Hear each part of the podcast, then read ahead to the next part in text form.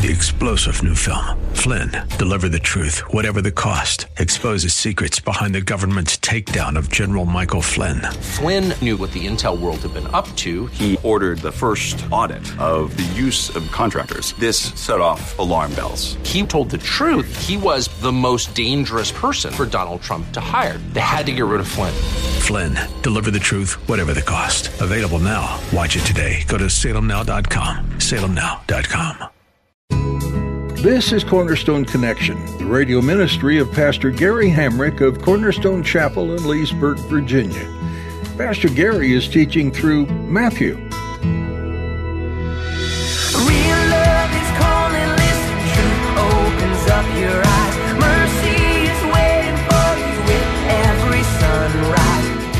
So Jesus made distinct claims about his identity and his divinity that he is that he is one with God in essence and nature, that God the Father, God the Son, God the Holy Spirit, one God, three personalities. So we can't all be right. If what Islam teaches and Mormonism teaches and Jehovah's Witness teaches, and then what the Bible teaches, we can't all be right. And again, there's the law of non contradiction in logic. You cannot have the uh, two opposing views of the same thing. Today, Pastor Gary will share with you about the triunity of God. God is triune, meaning He is made up of three individual parts. Each part is God the Father, God the Son, and God the Holy Spirit. While each part of the Trinity is fully God, they all serve different purposes. God the Father didn't go down to earth, become a man, and die for the sins of the world. God the Son did that. And God the Son isn't known as the helper to all believers. The Holy Spirit is. Each part is part of the greater whole.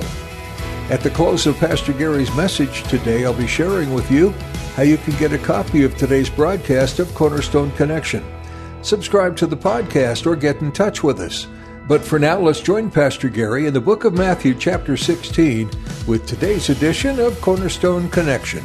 Well, we left off last week, uh, somewhat in the middle of chapter 16. Jesus has taken his disciples some uh, distance from the region of the Sea of Galilee to the um, over the Golan Heights into the city of Caesarea Philippi, where he will have this conversation with his disciples about who do men say that I am, and they give this uh, they give the talk of the street. Some say Elijah, some say Jeremiah, some say the prophet of old, some prophet of old, some John the Baptist. You know, there's a lot of talk about who you are. And then Jesus turns it to them specifically Who do you say that I am? Peter makes this great profession of faith. You are the Christ, the Son of the living God. Jesus says, That's beautiful, that's true. You're not bright enough to get that on your own. My Father in heaven revealed that to you and, uh, and you are Peter, and upon this rock I will build my church. We talked about how even today we have to be equipped in our faith enough to understand that there will be a variety of views about who Jesus is in our culture as well. Who do people say that Jesus is? Uh, some would say that he is a prophet inferior to Muhammad. Some say that he is the spirit brother of Lucifer. Some say that he is created as the archangel Michael. But Islam and uh, uh, Mormonism and Jehovah's Witnesses, uh, they will differ from what the Bible says specifically about who Jesus is that he is the Christ, the Son of the living God. He is God in flesh. He said uh, to his own disciples, If you have seen me, you have seen the Father. He says in John chapter 10, I and the Father are one. That, that Greek word for one is hen, H E N. It means one in essence and nature. When he was. Um, speaking about who he is and his identity, it tells us in the Gospels, in, in John's Gospel, that uh, some bystanders wanted to pick up a rock and stone him. And uh, he, he says, For which miracle are you about to stone me? And they said, Not for any miracles, but because you, a mere man, claim to be God. So Jesus made distinct claims about his identity and his divinity, that he is that he is one with God in essence and nature, that God the Father, God the Son, God the Holy Spirit, one God, three personalities. So we can't all be right. If what Islam teaches and Mormonism teaches and Jehovah's Witness teaches, and then what the Bible teaches, we can't all be right. And again, there's the law of non contradiction in logic. You cannot have the uh, two opposing views of the same thing uh, and, you, and both be right. Both could be wrong, but both cannot be right when they are diametrically opposed. And so we have to understand what the Bible says about the identity of Jesus, and we have to be equipped in our faith enough to communicate that to a world that needs to really know who Jesus is. That includes loving Muslims and loving Mormons and loving Jehovah's Witnesses and telling the truth and being equipped enough in our faith to begin to share scripture with them in such a way that they would understand who Jesus really is uh, from his own lips as recorded by eyewitnesses of the first century. Not because golden tablets were found in Palmyra, New York, that have never been seen only by Joseph Smith, and that, that, that there's a whole other book that declares the identity of Jesus. No, no, no. From the lips of Jesus and the eyewitness of the account of Jesus, first century, recorded in Scripture, and this is what we have before us. Now, Jesus turns there and he says, Upon this rock I will build my church. We talked about how that, how that Scripture will differ from what the Roman Catholic Church teaches on this issue. And that in fact, Jesus was not saying he builds the church on Peter, but he builds the church on the profession of Peter. It is a larger, greater profession than Peter himself, though his name means rock. When Jesus speaks about upon this rock I will build my church, it is a different word. It is a feminine word that cannot modify a masculine name.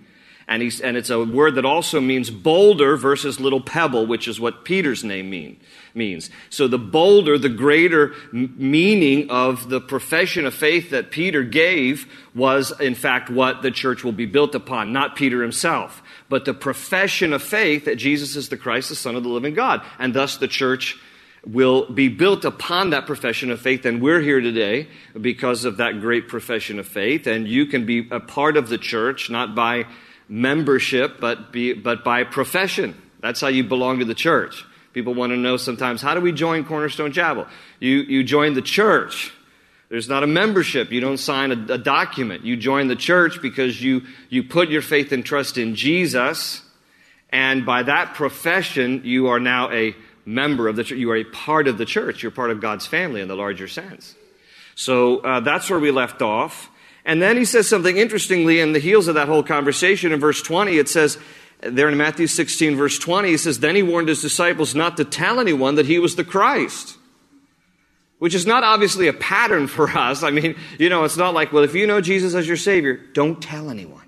That's not a pattern. Every, things in Scripture are not always patterns, but they are always principles. We have to be able to discern the difference. The reason why Jesus said to his disciples, now don't tell anyone that I'm the Christ, is because he did not prematurely want to blow his cover, if you will. That Jesus was operating by a divine timetable. And he was sensitive to the will of the Father and the timing of the Father, and, and that his true identity would be known in due time. But for the moment, his disciples were to understand this. Jesus was starting first with his own immediate disciples, his apostles, that they would understand and learn who he was, and then from this, the church will be birthed when we get to Pentecost from these early disciples. There's only 120 in the upper room, and then the whole church is birthed from this, but it's based on this profession. So Jesus said, Don't tell anyone just yet, for his time has not yet come. It's not time for him to be revealed as the Messiah uh, globally. This is just a, a moment here where he's informing his own disciples who he is, that they would understand it, that they would know. So that's why he says that. Now, verse 21. From that time on, Jesus began to explain to his disciples that he must go to Jerusalem and suffer many things at the hands of the elders, chief priests, and teachers of the law, and that he must be killed and on the third day be raised to life.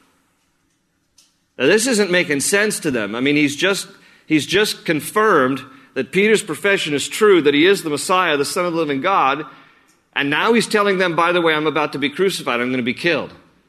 So, because this doesn't make sense, Peter then, verse 22, took him aside and began to rebuke him. Never, Lord, he said. This shall never happen to you. I mean, Peter's a character, isn't he? I mean, this is the guy who, he's rebuking Jesus. That takes some chutzpah. You know what I'm saying? You're rebuking the Son of God to his face. or no, you won't. I mean, wow.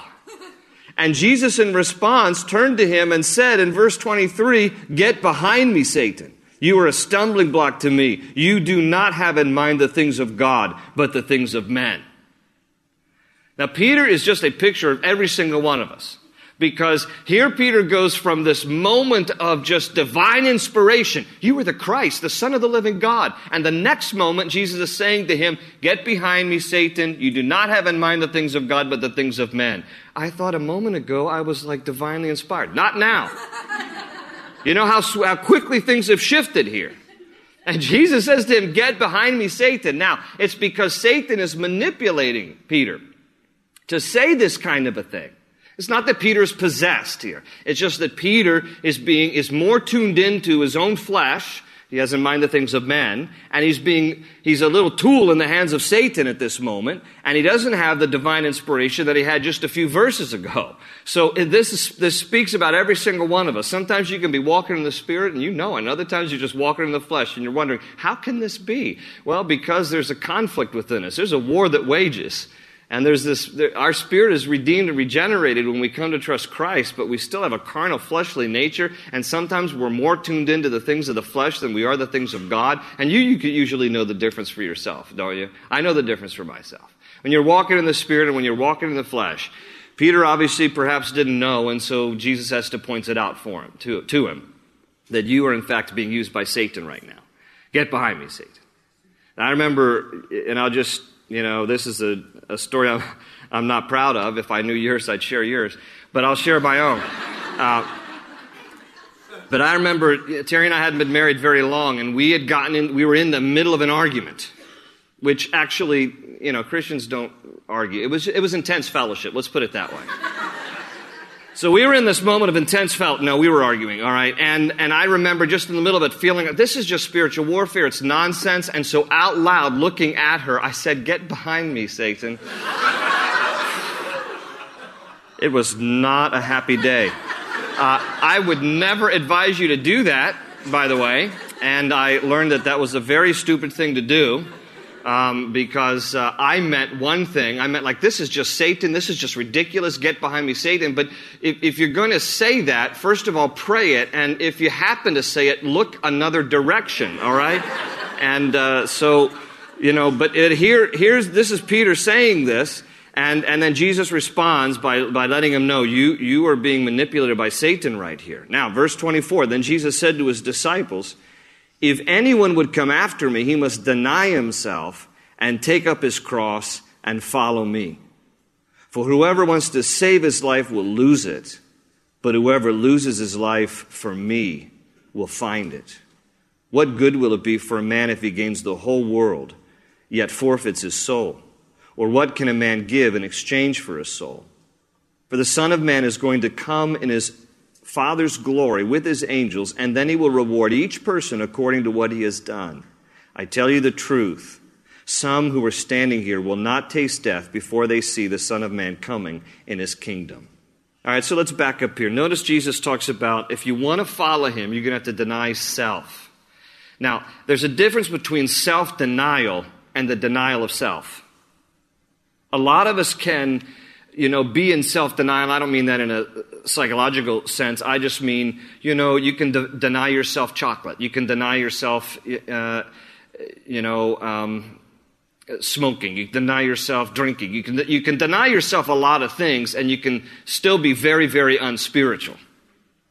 So this is not this is not self denial, it is the denial of self. It is getting to a place where you die more and more to self. And this is a daily thing. This is not like one day you wake up and you are just dead to self and you are just now this saint of God. This is an, a lifetime journey of dying to self every day. And if you're gut honest, there are times you think, yeah, I died to that. And then about a month later, you realize eh, it's not dead. And you have to keep dying and dying and dying. But that's what Jesus means here when he says that if you want to follow me, you have to deny yourself and take up your cross and follow me. I mean, again, the cross was that emblem, as the old hymn says, of suffering and shame. And they understood in their day that the cross was symbolic of death, a horrible death. The Romans didn't invent crucifixion, the Persians did, but the Romans perfected it. And for Jesus to be using this terminology would have awakened them and quickened them. They would have realized, what is he talking about? He's talking about a, a crucifying of self, a death to self a dying to our flesh.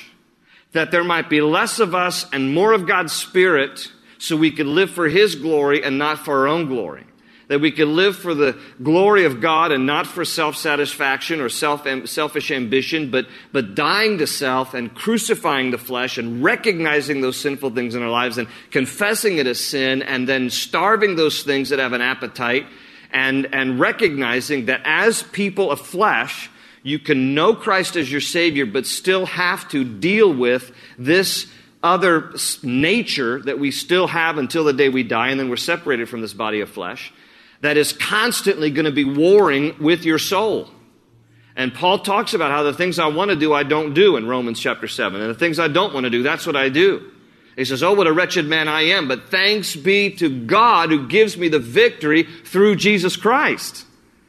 And that victory comes by daily battles. You know, in a bigger sense, Jesus has won the war, but there will be, there will be smaller battles along the way where we are constantly having to reckon with our flesh, die to self, take up our cross daily, and follow Jesus. That is a decision. And thankfully, we have His Spirit to empower us as, um, as we so desperately need His power over our uh, weak flesh at times. But this is what Jesus calls us to. This is, if you want to be a disciple of Christ, we have to take up our cross. In other words, we have to die to self and we have to follow him. And, and Jesus in verse 25, he says, For whoever wants to save his life will lose it, but whoever loses his life for me will find it. Now, I find it interesting in the Bible, and there are many, and I'm only going to highlight five for the sake of time, but there are many great paradoxes in the Bible. And this is one of them, taken right here from Matthew 16 25. For whoever wants to save his life will lose it, but whoever loses his life for me will find it. In other words, that you're going to find life through losing it. It's a great paradox. And paradox is actually from Greek words paradoxa. Para means uh, besides, and doxa mean, means thought or opinion. A paradox is something besides the conventional opinion of the day. It, it, it seems, it sounds to our ears contrary. It is, it is, it is uh, counter, counterintuitive to think about gaining life by dying. So there are many paradoxes in the Bible, and this is one of them. I'm just going to highlight five. But, but as we, as we read this, you know, consider what Jesus is trying to say here. Matthew 16, 25. For whoever wants to save his life will lose it, but whoever loses his life for me will find it. The more you want of yourself, the less room there is for Jesus to really be Lord. But if you really want to have life and fullness of life, then there has to be a greater surrender, a death to self that you might really enjoy the life that He intends for you to have. So many people go around using this expression when they're kind of at their wits' end. You've used it, I've heard it, we've all used it or heard it. It's this whole thing like, I'm going to lose it. I feel like I'm going to lose it. I'm going to lose it. Yeah, and when you finally do, then you'll get it when we finally lose it and we get to the end of ourselves, then we'll really be able to experience the life that Jesus intends. We have to die to self. We're going to find life through death. That's one paradox. Let me just highlight a couple other with you. Here's another one. Exaltation comes through humility. Exaltation comes through humility. This is what Luke 14 11 says. For everyone who exalts himself will be humbled, and he who humbles himself will be exalted. That's what Jesus said. If you promote self, God will humble you. If you humble yourself, God will promote you. It's a great paradox, but, it, but it's true. And again, this is counterintuitive to the way that the world teaches. The world teaches you want to get ahead, you promote self. You make self the center, and, and you exalt self. And that works to some degree, I suppose, in the corporate world. You know, however somebody advertises himself, promotes themselves, and, you know, makes himself known, and, and then maybe they'll climb the corporate ladder perhaps a little more easily because, you know, they put their, themselves out there. And, and there's nothing wrong with, you know, if you own a business, advertising your business, you know, let's not take things to extreme. But what Jesus is saying is, goes to the heart. And the heart is that the more we want to exalt self and we have pride about self and we promote self, then God will humble us.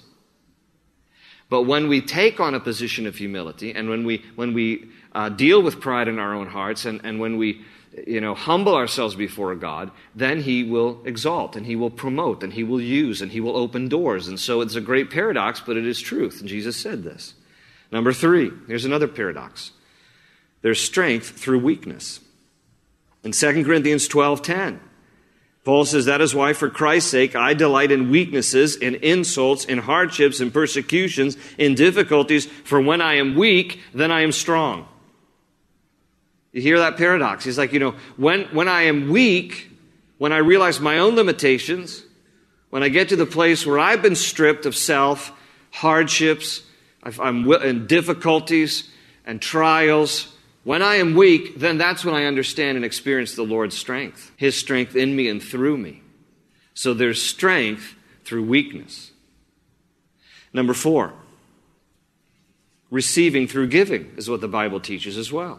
It's another great paradox, but Jesus said in Luke 6:38, "Give, and it will be given to you. A good measure, pressed down, shaken together, and running over, will be poured into your lap. For with the measure you use, it will be measured to you." But what does the world teach? The world teaches hold on to it, get as much as you can, accumulate it, and then and then hold it tight tight fisted. That's the way the Bible, or rather the world teaches, but the Bible teaches the great paradox, which is be open handed, be generous, be giving, and then you will receive more than you could possibly give. You cannot outgive God. So the more generous you are, and the more you give, and the more you serve, the more God will repay and reward in ways that sometimes are like kind or not even tangible ways. But God does this wonderful thing of blessing us, and, and He blesses us in abundance. You can't outgive God. But if you're tight fisted, if you're just closed off, if you're stingy, if you're not generous, you're going to always be trying to make ends meet. It's amazing, though, and some of you have learned this as you've grown in your life with Christ that the more generous you are, though you look at your checkbook and you go, I'm not sure I'm going to make ends meet, and yet you still operate in this spirit of generosity, and you're going to honor God, and you're going to love God, and you're going to be generous to people, and generous with tithes and offerings, and however God would lay it on your heart to bless people and missionaries and ministries around the world, and, and just serving people, loving people in a generous way, and how wonderful God will take care of you in ways that are just amazing. And, and why is that? Because of this great paradox. But it's truth. God says, if you're generous, you will receive. And uh, so there's receiving through giving. And then finally, just to highlight one more, but there's many more through the Bibles. It, it makes for a great Bible study. Uh, but there's greatness through leastness. Greatness comes through leastness. Uh, Jesus would say in Luke 9:48, "Whoever welcomes this little child in my name welcomes me, and whoever welcomes me welcomes the one who sent me, for he who is least among you, he is the greatest." That sounds again so counterintuitive. People want to be great, want, want everybody to know how great they are. And Jesus says, no, if, if you really want uh, greatness, then you should really just focus on being the least that you can and then let God do what He wants to do. And uh, he says, Who is least among you is really the one esteemed by heaven as being greatest. It's not positions and titles and notoriety and fame. That's, that's not what we should strive for. Though, if God opens that door for you and gives you that kind of a platform, then use it for His glory. But it's the idea of God is most glorified when we are just least and humble and servant and just generous and loving and, and all these things that, that uh, the Bible teaches. Uh, and then as a result, uh, God does His wonderful work in response.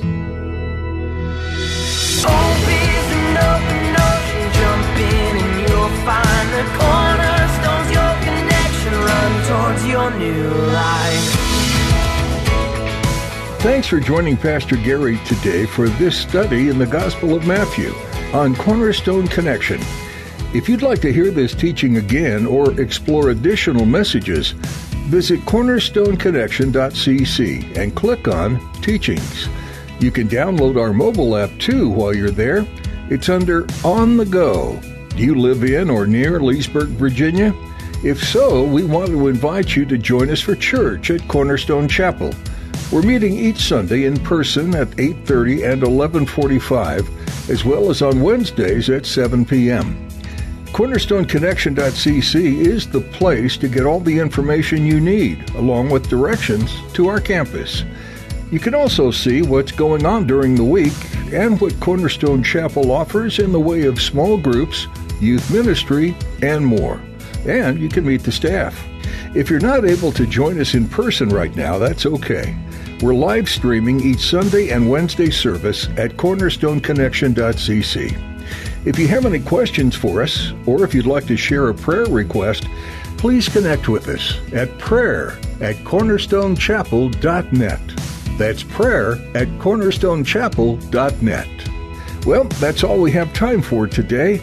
Thanks for joining us to study Matthew, and we hope you'll tune in again to learn more about Jesus. That's right here on Cornerstone Connection. They say you're a wandering soul, that you've got no place to go, but still you know